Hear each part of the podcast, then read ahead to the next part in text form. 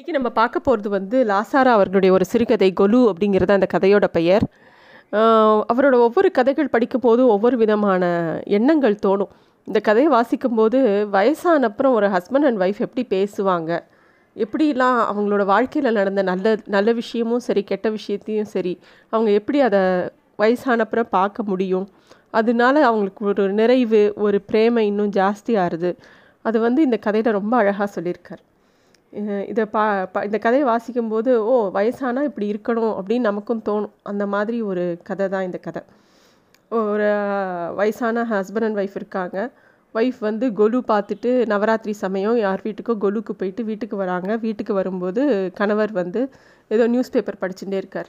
இவரை பார்த்த உடனே பார்க்க பளிச்சுன்னு இருக்கியே நன்னா ட்ரெஸ் பண்ணின்னு இருக்கியே அப்படின்னு சொல்கிறார் மாமிக்கு ஒரே சந்தோஷம். மாமியும் சொல்கிறா ஆமாம் ஆமாம் நான் கூட நிறையா பேர் ஆற்றுக்கு கொலுக்கு போயிருக்கும்போது எல்லாரும் சொன்னால் மாமி பார்க்க எவ்வளோ தேஜஸ்வியாக இருக்கா பாருடி அப்படின்னு நிறையா பேர் சொன்னா அப்படின்னு சொல்லிகிட்டே தன்னை தானே பார்த்துக்கிறா அந்த மாமி. அவரும் சொல்கிறார் ஆமாம் அம்பாளே போய் கொலுவை பார்க்குற மாதிரி இருக்குது நீ போகிறது அப்படின்னு சொல்லும்போது மாமிக்கு இன்னும் சந்தோஷமாக இருக்குது சரி நீங்கள் என்ன காஃபி சாப்பிட்றீடா இல்லை சாப்பாடு சாப்பிட்டுட்டு சாப்பிட்டுட்டு காஃபி சாப்பிட்றேடான உடனே அவர் சொல்கிறார் காஃபிக்கு என்ன ஒரு தடவைக்கு நாலு தடவை கொடுத்தாலும் நான் காஃபி குடிப்பேன் அப்படின்னு சொல்லிட்டு அவர் சொல்கிறார் நீ பாரு அன்னைக்கு பார்த்த மாதிரி இன்றைக்கும் அப்படியே இருக்க. நான்லாம் பாரு I am not ageing gracefully அப்படின்னு அவர் ஃபீல் பண்ணுறார் அதுக்கு மாமி சொல்கிறார் இத்தனை காஃபி குடித்தா அப்புறம் எப்படி கிரேஸ்ஃபுல்லாக வயசாக முடியும்? கண்ணா அப்படின்னா காஃபி சாப்பிட்றேன் அப்படிங்கிற மாதிரி என் மாமியும் சொல்லிட்டு சமையல் அறைக்குள்ளே போகிறார் இவர் வந்து அப்படியே அவர் மனைவியை பார்த்துட்டே இருக்கார். அவர் மனைவி உடம்புல கிட்லி எடுக்க எக்ஸ்ட்ரா சதை கிடையாது. பளிச்சுன்னு இருக்கா. அதாவது நம்மளோட மனைவி இவ்வளோ அழகாக இருக்காங்கிறதே ஒரு பெருமிதம் தான் ஒரு ஆம்பளைக்கு. அது மாதிரி இவருக்கு தோன்றுறது. அது மட்டும் இல்லை அவள் எப்பயும் ஒரு துடி துடிப்போட இருப்பாள் எப்பயுமே ஒரு சோம்பல் கிடையாது. துரு துருன்னு இருக்கிற எல்லா வேலையும் எடுத்து போட்டுன்னு செய்வாள் இந்த மாமி இப்படி இருக்கான்னா இவன் அம்மா மாமியோட அம்மா இன்னும் இருக்கா? அவளுக்கே எண்பது வயசு தாண்டுறது. இத்தனை வயசானாயினும் ஒரு தினமும் ஒரு கறி கா கூட்டு கீரை சாம்பார் ரசம் இது இல்லாமல் சாப்பாடு இறங்காது மாமிக்கியோட அம்மாவுக்கே. இத்தனைக்கும் கேஸு சுமித்தெல்லாம் கிடையாது. கிராமம். இருந்தாலும் அவள் குடும்பத்தோட வாக அப்படி. சில பேர் குடும்பம் சு குடும்ப பெண்கள் வந்து சுறுசுறுப்பாகவும் யயாதீயம் அப்படிங்கிறார். அப்படி அதுபடி ஒரு குடும்ப ராசி அப்படின்னு சொல்லி யோசிச்சுட்டே இருக்கும்போது இவர் மனைவி காஃபி கொண்டு வந்து தரா? தந்துட்டு இது என்னது பொட்டலம் ஒட்டலமாக நிறையா சுண்டல் கொண்டு வந்திருக்க. எல்லாருமே ஒரே சொல்லி வச்ச மாதிரி ஒரே கொத்துக்கொள்ள சுண்டலாக இருக்குது ஒரு மாறுதலுக்கு ஒரு மொச்சை ஒரு நல்ல கரம் மசாலா போட்டு தேங்காய் துருவி கொட்டி யாரும் பண்ணலையா அப்படின்னு கேட்குறேன் அதுக்கு மாமி சொல்கிறா அதுக்கு என்ன வெங்காயம் போட்டால் இன்னும் பேஷாக தான் இருக்கும். ஆனால் நவராத்திரி சமயம் யாரும் வெங்காயம் சேர்க்க மாட்டா. எல்லாரும் நவராத்திரி ஒம்பது நாள்னு சொன்னாலும் எல்லாரும் கொலுடேன்னு ஒரு ஒரு நாளைக்குன்னு வச்சுட்டா எல்லாரும் அன்னைக்குன்னு பார்த்து எல்லாராத்தையும் கொத்துக்கடலை சுண்டல் தான் என்னமோ ஒரு எல்லாரும் ஒவ்வொருத்தர் ஒருத்தரை ஏமாத்திக்கிறது தான் அப்படின்னோடனே இவர் கேட்குறாரு ஏன் பாலா? நீ ஏன் நம்ம பாத்தில் கொலு வைக்கப்படாது. புதுசு புதுசாக பொம்மை வாங்கி நீயும் எல்லாரையும் கூப்பிட்டு நான் எவ்வளோ செலவானாலும் பரவாயில்ல. நீ பண்ண. நீயும் விதவிதமாக நைவேத்தியம்லாம் பண்ண அப்படின்னு சொல்கிறேன் உடனே இந்த மாமி டக்குன்னு கேட்குறா நீங்கள் என்ன தெரிஞ்சுட்டு பேசுகிறேடா இந்த வயசில் நானே போய் என் வீட்டில் கொலு இருக்கு வச்சுருக்கேன் மஞ்சள் குங்குமம் வாங்கிக்கோங்கன்னு சொல்ல முடியுமா? ரெண்டாவது அதுக்கெலாம் வீட்டில் குழந்தை குட்டிலாம் இருக்கணும் அதெல்லாம் பண்ணுறதுக்கு அப்படின்னு சொல்லிட்டு நான் ஏன் கொலு வைக்கிறேன்னு உங்களுக்கு தெரியுமோனோ? அப்படின்னு சொல்லி ஒரு வார்த்தை சொல்லிட்டு டப்புன்னு நிறுத்துறா. ரெண்டு பேருக்குமே அந்த இடம் ரொம்ப இம்சையான ஒரு மௌனமாக இருக்குது அவர் அப்படியே பேப்பரை மடித்து மாடிக்கு எடுத்துன்னு போயிட்டு மாடிக்கு போயிடுறார். கொலுப்படி பரனில் தான் தூங்குறது. அது இருபத்தஞ்சி வருஷமாக அங்கேயே தூங்குறது. பொம்மைகள் தூங்குறது காலொடிஞ்ச பொம்மை தலை போய் அழுக்கும் கரையுமா ஏறி எலி புழுக்க நாற்றம் வீசிண்டு எல்லா பொம்மையும் அங்கே தான் இருக்குது எல்லாத்தையும் தூக்கி ஒரேடியாக தூக்கி போட்டுடலானாலும் மனசு வர மாட்டேங்கிறது அன்னைக்கு கலசத்துக்கு வச்ச தேங்காய் உட்பட கலசத்தோட மேலே சாதத்து மேலே அம்பாள் முகப்பு வெள்ளியோட புன்சிரிப்பு அதில் தான் இருக்கும். ஏண்டிம்மா இன்னுமா இருபத்தஞ்சி வருஷமாக சிரிச்சுட்டே தான் இருக்கியா? அப்படின்னு அந்த மாமி அப்படியே யோசிக்கிறான் அம்பாளை பற்றி கோவம் கோவமாக வருது. நிறைய விஷயங்கள் மனசில் நினைவுகளை கிளப்பி விடுறது.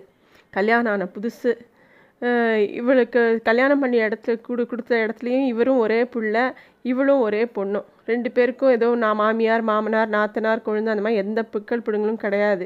அவள் அம்மா வந்து இந்த பையனை பார்த்து கொடுத்ததே எங்கேயாவது இவன் வீட்டோட மாப்பிள்ளையாக இருக்க மாட்டானா? ஒரே பொண்ணாக இருக்காளே நமக்கு அப்படின்ட்டு. ஆனால் இவருக்கோ வெளியூரில் உத்தியோகங்கிறதுனால அது வாக்குப்படலை. அதனால் இவர் எந்த ஊரில் இருக்காரோ அந்த ஊரில் தான் அந்த மாமியும் இருக்கா. அன்னைக்குன்னு பார்த்து மாலை அமாவாசை கல்யாணம் ஆன புதுசு. இவர் ஆஃபீஸ்லேருந்து வந்தவுடனே இங்கே பாருங்க ஃப்ளாஸ்கில் காஃபி வச்சுருக்கேன் எடுத்துக்கோங்க அப்படிங்கிறார். இவருக்கு அடிக்கடி காஃபி சாப்பிட்ற பழக்கம் இருக்கிறதுனால மொத்தமாக ஃப்ளாஸ்கில் பண்ணி வைக்கிறது அவள் வீட்டில் ஒரு வழக்கமாக இருந்தது. நீ- அவர் கேட்குற என்ன பாலா முதல் நான் கொலுவாச்சே நீ கொலு வைக்கலையா? முது நீ வேற உங்கள் ஆற்றுலேருந்து வேற சீர்லாம் வந்திருக்கு சீக்கிரம் கொலு வெயினோடனே இந்த அம்மா வந்து ஆமாம்மா என்ன கொலு? இன்னிலேருந்து நான் தான் மூணு நாள் கொலு. என்னால் கொலுலாம் வைக்க முடிய முடிகிற மாதிரி சந்தர்ப்பம் இல்லை. அப்படின்ன உடனே ஏதோ கோவத்தில் அந்த கிளாஸ் டம்ளரை தூக்கி டப்புன்னு கீழே அடிக்கிறார். ஓ டேமிட் அப்படின்னு. அந்த சில்லு வந்து இந்த அம்மாவோட நெத்தியில் பட்டு ரத்தம் வருது. ஒரு பயந்து போயிடுறார். தொட்டு பார்த்து ஐயோ மன்னிச்சிடு பாலா மன்னிச்சிடு மன்னிச்சிடுன்னு சொல்லி டாக்டர்கிட்ட கூட்டின்னு போய் தையல் போட்டு எல்லாம் பண்ணி ரொம்ப சாரி சாரி அப்படின்னு சொல்லிகிட்டே இருக்காரு. என்னாச்சு உங்களுக்கு? நீங்கள் இப்படிலாம் கோவப்பட மாட்டேலே. ஏதாவது ஆத்திரமா? ஆஃபீஸில் ஏதாவது பிரச்சனையா? இல்லை நீங்கள் ஏதாவது எதிர்பார்த்து ஏதாவது நடக்கலையா? அப்படின்னு என்னெல்லாமோ கேட்குறா அவர் வந்து தெரியலையே நான் ஏன் அப்படி ரியாக்ட் பண்ணேனே தெரியலையே தெரியலையேன்னு ரொம்ப வருத்தப்படுறார். இந்த அவர் அப்படி ப பிஹேவ் பண்ணது இவங்களுக்குள்ள ஒரு உள்ளுக்குள்ளே ஒரு அச்சம் வந்துடுது. இந்த மனுஷன் வந்து சனா பித்தம் சனா சித்தோன்னு இருக்கக்கூடிய ஒரு மூர்கனை கல்யாணம் பண்ணிட்டோமா இவர் எப்படியோ அப்படிங்கிற எண்ணம் அன்றைக்கி தோன்றது. இந்த அம்மாவுக்கு கல்யாணம் ஆன புதுசில் வந்த ஃபஸ்ட்டு நவராத்திரியும் போது. அதுக்கப்புறமா அந்த பயந்தானோ என்னமோ தெரியல. ஏழு வருஷம் ஆகியும் அவளுக்கு வந்து கருத்தரிக்கவே இல்லை. குழந்த பிறக்கவே இல்லை. அப்படியும் கஷ்டப்பட்டு ஒரு குழந்தை உருவாகி அந்த குழந்தை வந்து ரொம்ப கஷ்டப்பட்டு பிறந்தது. அதுவும் சிசேரியன் தான். ஆனால் அந்த குழந்தை பிறந்தப்புறம் அப்படி ஒரு அழகா யாருமே நினைக்க முடியாத அளவுக்கு அழகு. அப்படி ஒரு அழகு அப்படி ஒரு கலர் பார்த்தாலே வந்து ஒரு முழு ரோஸ் மாதிரி. அதை குலாபின்னே கூப்பிடலாம். அந்த அளவுக்கு அழகான குழந்த முழு முழுன்னு குழந்த. அவள் அம்மா வந்து தினமும் அந்த குழந்தைய உட்காத்தி வச்சு இவளையும் உட்காத்தி வச்சு சுற்றி போடுவாளாம். ஆறு கல்ல குழந்த பிறந்து ஆறு மாதம் ஆச்சு. சரி இனிமேல் அவரை தனியாக விடக்கூடாதுன்னு சொல்லி கொண்டு வந்து விட்டுட்டு போகிறான் ஊரில் இருந்து வந்த இந்த குழந்தையோட வந்து கையோட நவராத்திரியும் வருது.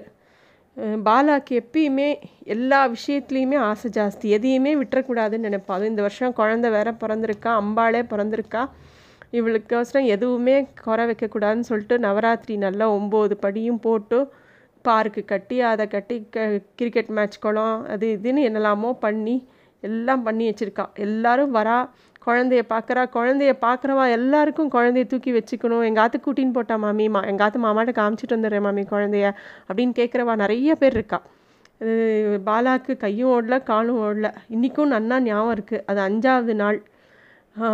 குழந்தை வந்து கீழே பொம்மையை வச்சு விளையாடின்னு இருக்கு. சரி ஏதோ பால் தீய வச்சுட்டோமோ அடுப்புலேருந்து கருக்கிற சம சத்தம் கருக்கிற ஸ்மெல் கே கேட்ட உடனே போகிறா அவள் கிச்சனுக்குள்ளே போனால் பால் வந்து பொங்கிடுத்து அதை க வெறும் கையில் தொட்டுறா அந்த பால் கையில் சிந்திடுத்து ஒரே எரிச்சல். அதுக்குள்ளே டமால்னு ஒரு சத்தம். ஹால்ல இருந்து ஓடி வந்து பார்த்தா அந்த ஒம்பது படியும் நொறு கீழே விழுந்து கிடக்கு. குழந்த படி கடியில் மாட்டின்னு இருக்கு கத்துன்னு கத்துறா பாலா.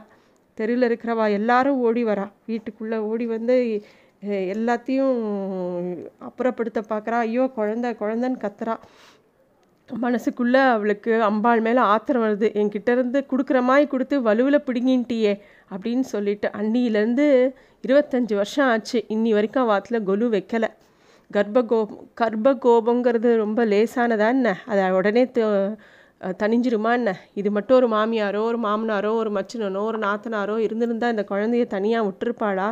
எத்தனை கொலுப்படிகள். அப்படியே உளுத்து போன பொட்டி மாதிரி அப்படியே மேலே விழுந்துடுத்தே இந்த குழந்தை இப்படி சிக்கின்னு இருக்குமா அப்படின்னு சொல்லி பல விஷயங்கள் அவன் மனசில் ஓடிண்டே இருக்குது அப்போ எங்கேயோ பாடுற பாட்டு பிருந்தாவன நிலையேங்கிற ஏதோ ஒரு பாட்டு காதில் விழறது இந்த மாமிக்கு. சட்டுன்னு இந்த ஊத்துக்காடு கீர்த்தனை ஏதோ ஒன்று ஞாபகம் வருது. நேராக மாடிக்கு போகிறா போனால் இருட்டில் அவர் படுத்துன்னு இருக்கார் என்ன தூங்கிட்டேலா அப்படின்னோடனே இது சுவிட்சை போடுனா இல்லை வேண்டாம். வெளிச்சம் வேண்டாம். உங்ககிட்ட ஒரு விஷயம் சொல்லணும்.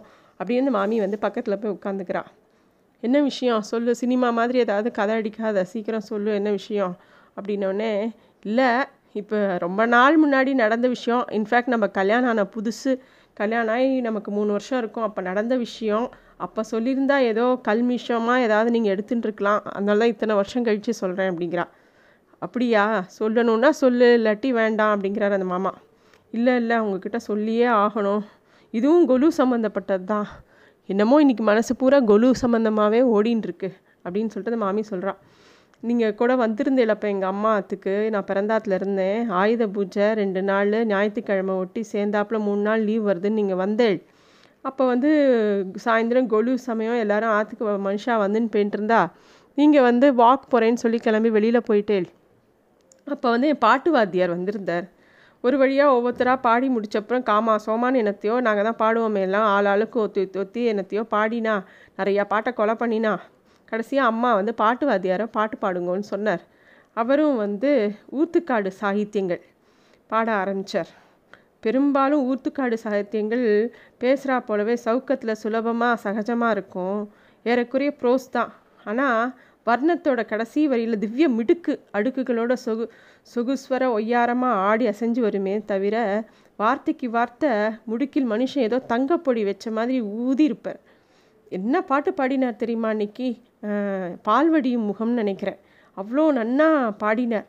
அவர் பாடிண்டே இருக்க அவர் பல்லவி பாடி முடிச்சதும் பெண்கள் கூட்டத்திலேருந்து அணுப்பல்லவி எழுந்தது. அப்புறம்தான் அது ஏன் குரல்னு எனக்கு அப்புறம்தான் தெரிஞ்சுது. அவர் ஒரு ஒரு ஒரு வரி பாடி நான் மறுவழி பாட இப்போ பார்க்குறவா எல்லாரும் பார்த்துட்டு இருக்கா எங்கள் அம்மா என்னடானா கதவு மரவில் இருந்துட்டு பல்ல கடிச்சுட்டு கருணாலையும் கையாலையும் தந்தி அடிக்கிறா.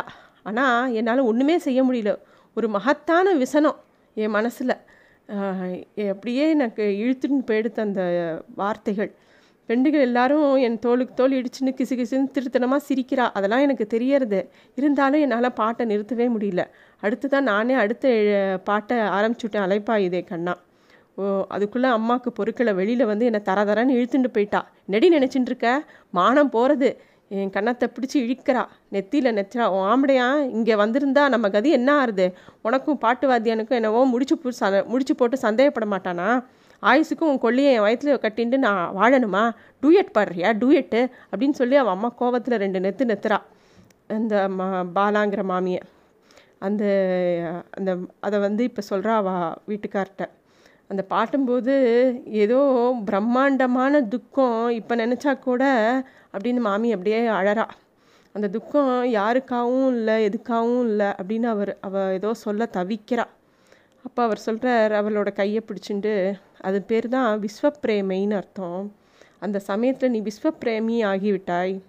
அந்த போதுக்கு உனக்கு நீ பாட்டும் நீ பாடுற கண்ணன் மீதும் காதல் இல்லை உன் பாட்டுவாத்தியார் மேலேயும் உனக்கு தனி காதல் இல்லை.